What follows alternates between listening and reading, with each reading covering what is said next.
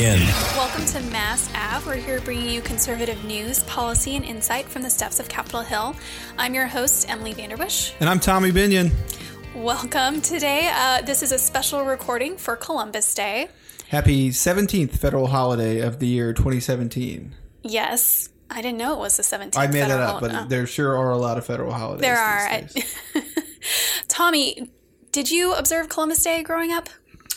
I think so. Yeah. I mean, you know, we, we took it off. We learned a, a special song, Columbus Sails the Ocean Blue in 1492. Uh, I certainly remember that. Uh, it, it, it's it's definitely a, an American holiday celebrating one of the important figures of our history. Yeah, in my school district, I grew up out west. Uh, it we did not get Columbus Day off, but we got the following Monday off and just called it a, a fall holiday. But Jarrett Stepman is going to be joining us to kind of go over the history of Columbus Day, some of the reasons why maybe some school districts don't observe it. Um, yeah, so stay tuned for that. Tommy, what else is going on? Well, last week we talked about the tragic shooting in Las Vegas, which is still uh, at the top of the news cycle, um, still dominating news coverage, and of course, uh, the inevitable call for more gun control is is now become the major theme of this. Uh, at this point, uh, the recording of this podcast, uh, the idea to ban bump stocks is is getting some traction, but otherwise, it looks like uh, the Democrats sort of aren't going to overplay their hand and uh, you know do what they did last time, which was a sit-in on the House floor demanding more gun control. It is not an issue that helps them in elections.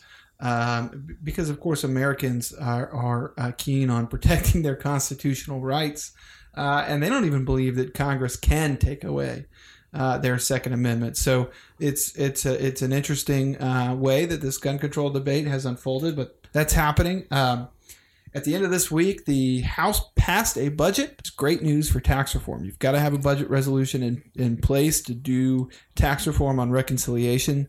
Uh, the House budget passed 219 to 206. Pretty slim margin there, but that's good news. The Senate is marking up a, a, their own version of the budget, so we've still got more action to come. Either a conference committee or the House is going to pass the Senate budget. One of those two things. But either way, the strong vote in the House shows that uh, tax reform is is rolling downhill, even if ever so slightly. Tax reform is rolling downhill, and that's really positive. And looking to some of the other trending news this week, I know the president made some. He visited Puerto Rico for one. Uh, what are the implications moving forward? Well, Hurricane Maria was a devastating storm in Puerto Rico. It didn't receive quite the coverage that Hurricane Harvey and Hurricane Irma did, but certainly there are 3 million Americans living on Puerto Rico, predominantly out of power, out of potable water, out of cell service, out of communication. It is a devastating scenario. There are, I think, 17 uh, deaths associated with the storm on Puerto Rico. But in terms of recovering from it, it's going to be an extraordinarily difficult and expensive recovery. Um, so there's a disaster supplemental request made this week um, for $29 billion.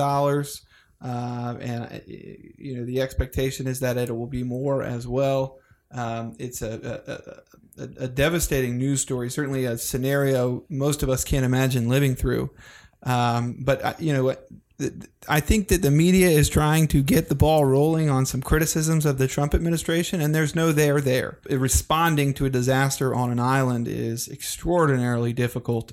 Uh, and there's no way to get ahead of the ball on that. And uh, all accounts are that uh, this administration responded uh, pretty well and as best as they could. So, you know, I, am hearing the news try to go there and realize there's no there there. So it's it's been interesting, but mostly it's uh, you know disaster spending passes sort of overwhelmingly on a bipartisan support. And, and, the, and the thing for conservatives to be mindful of is making sure that it is indeed emergency spending, that mm-hmm. this is unforeseen, unexpected, you know, uh, that, that it truly qualifies as emergency spending, and then making sure it's, it's full of um, money for things like disaster recovery uh, and not for things like community development. And so uh, we're, we're keeping a close eye on that. All right, we'll be following that one as well. Now, Tiffany Bates and Elizabeth Slattery are here to join us and tell us about their podcast. Welcome, ladies. Hi, I'm Tiffany Bates. And I'm Elizabeth Slattery. If you like listening to Mass Ave, we encourage you to check out our Heritage Foundation podcast called SCOTUS 101. On SCOTUS 101, Tiffany and I break down what's going on at the Supreme Court, what the justices are up to, and other things related to our favorite branch of government. We also play trivia. Check out SCOTUS 101 on SoundCloud, Stitcher, or Apple Podcast today. We have Jarrett Stepman here today. He is a contributor at the Daily Signal and has most recently, recently, excuse me, written about the NFL controversy, the Electoral College, any controversial issue. Jarrett is usually game to talk about it. He is here today to talk to us about Columbus Day. So, Jarrett, Looking at Christopher Columbus, he has recently become a more controversial figure um, in American history. What are some of these complaints, and what do they get wrong about it? Yeah, I mean it's it's funny that Christopher Columbus used to be this uniting figure in American history. People, you know, we have a national Christopher Columbus Day that of course people are getting off. And at one time in American history he was seen as kind of uniting figure. He represented immigrants, he represented the kind of American dream and bold adventure uh, coming across the ocean, but now he's become very unpopular. And I think it's because partially because of the work of some very left-wing historians that have marked Christopher Columbus as some kind of genocidal monster of the 1490s. And I think there's been a lot of misconceptions about what he was as a man and, and what he was about. And I think now it's just kind of built up with the general attack on statues and American history. Columbus is one of these figures that's seen to represent something in American history. The, of course, the mass migration across the Atlantic and people coming over. And I think Columbus became this kind of figure for a lot of left wing groups groups to attack and which we've seen in frankly in a very quickening way across the country So I, I just want the audience to know that um, based on Emily's request to me, it's taking all of my power not to break into a rendition of 1492 Columbus sailed the ocean blue. I wish I could do that for you today, but Emily asked me not to. So I- I want everybody request. to know that. You're Um, welcome.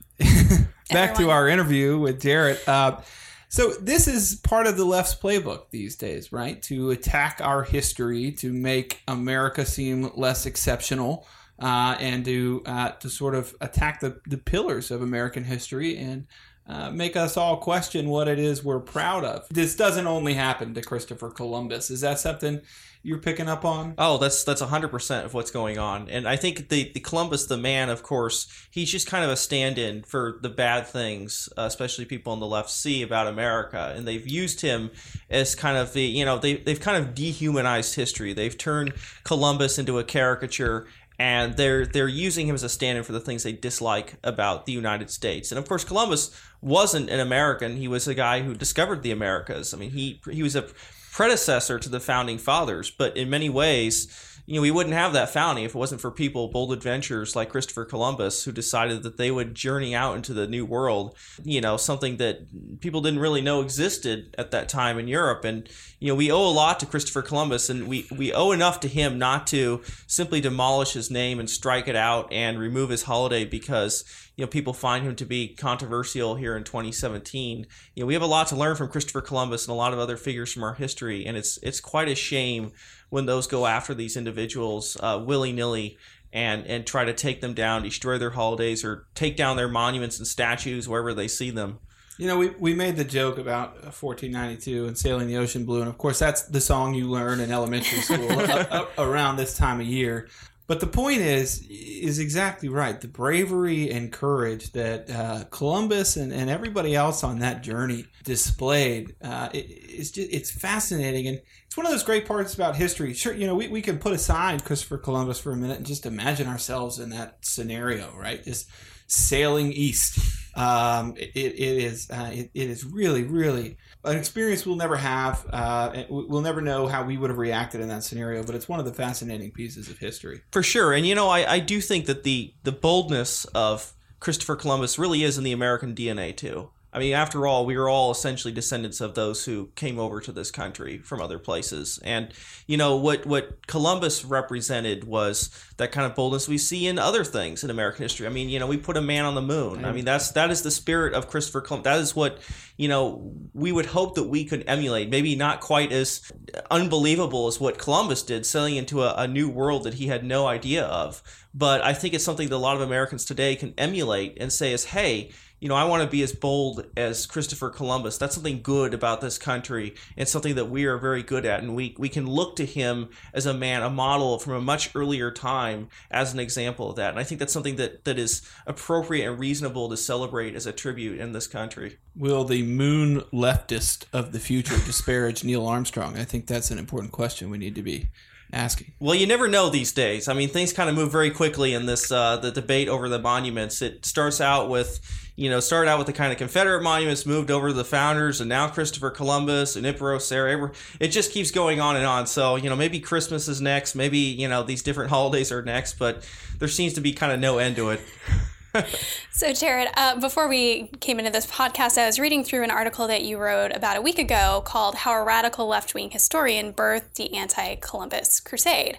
And one of the interesting things that I saw is you detail how far left historian Howard Zinn writes how the product of Christopher Columbus's discovery is also evil. How, how is that wrong? And how would you rebut, you know, that kind of a case? Because I think that's really what comes up a lot now. That that's that's absolutely correct. And and Zinn was very much an ideological left wing historian. His his whole narrative is that these greedy, rapacious capitalists came over and wanted to tyrannize the local populations, uh, you know, for pillage and plunder. And you know, frankly, his narrative is just wrong. I mean, there's this great book by Carol Delaney, this professor at Stanford, that showed that you know Columbus came over as a very committed Christian. He was very much a person who wanted to bring his religion to the New World, and he was not rapacious. I mean, the, the stories about him being genocidal are just frankly not in line with history. I mean, of course, in the 1490s was a very different world than we have today, but Christopher Columbus was not some kind of exceptional monster that Zinn tried to portray. And I think the, the larger goal of those like Zinn, whose books are very popular in our high schools and some of our colleges,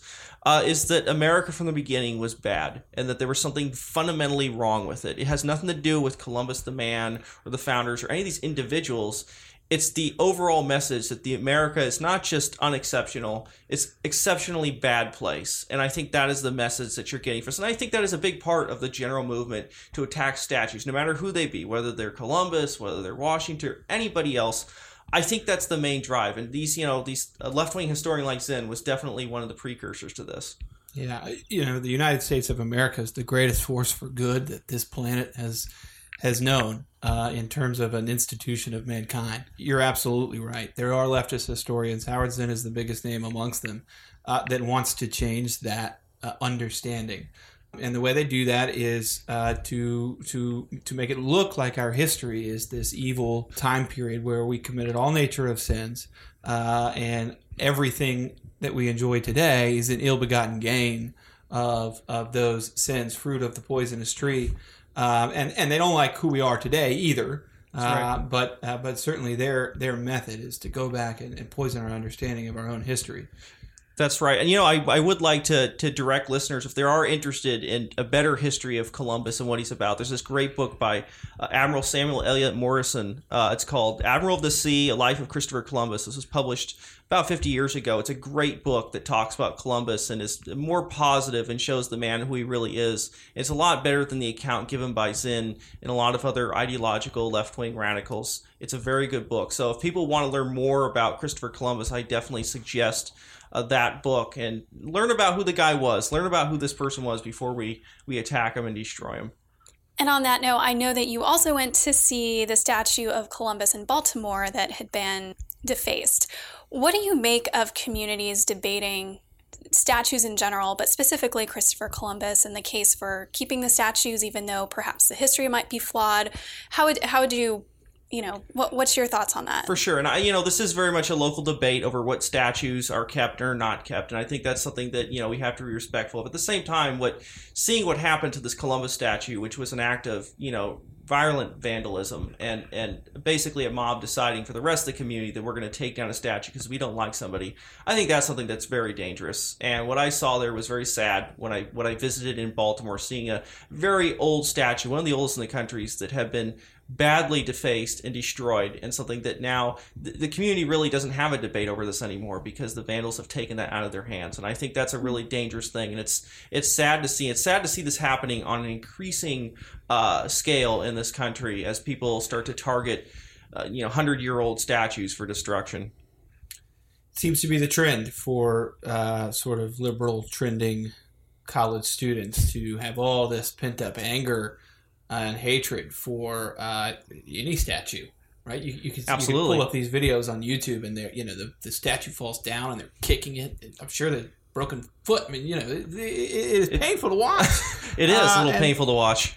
uh, and and a lot of times, you know, they're they're misguided, and, and they're they're not even tearing down the statue they mean to. It's it's a it's a it's a crazy phenomenon. It is co- it is kind of college campus politics writ large in this country. Seeing these attacks, I mean, you're just kind of seeing a lot of shutdown of freedom of speech on campuses and attacks on American history, and now you're just kind of seeing that on a wide scale, and it's pretty horrifying. Actually, it's quite horrifying.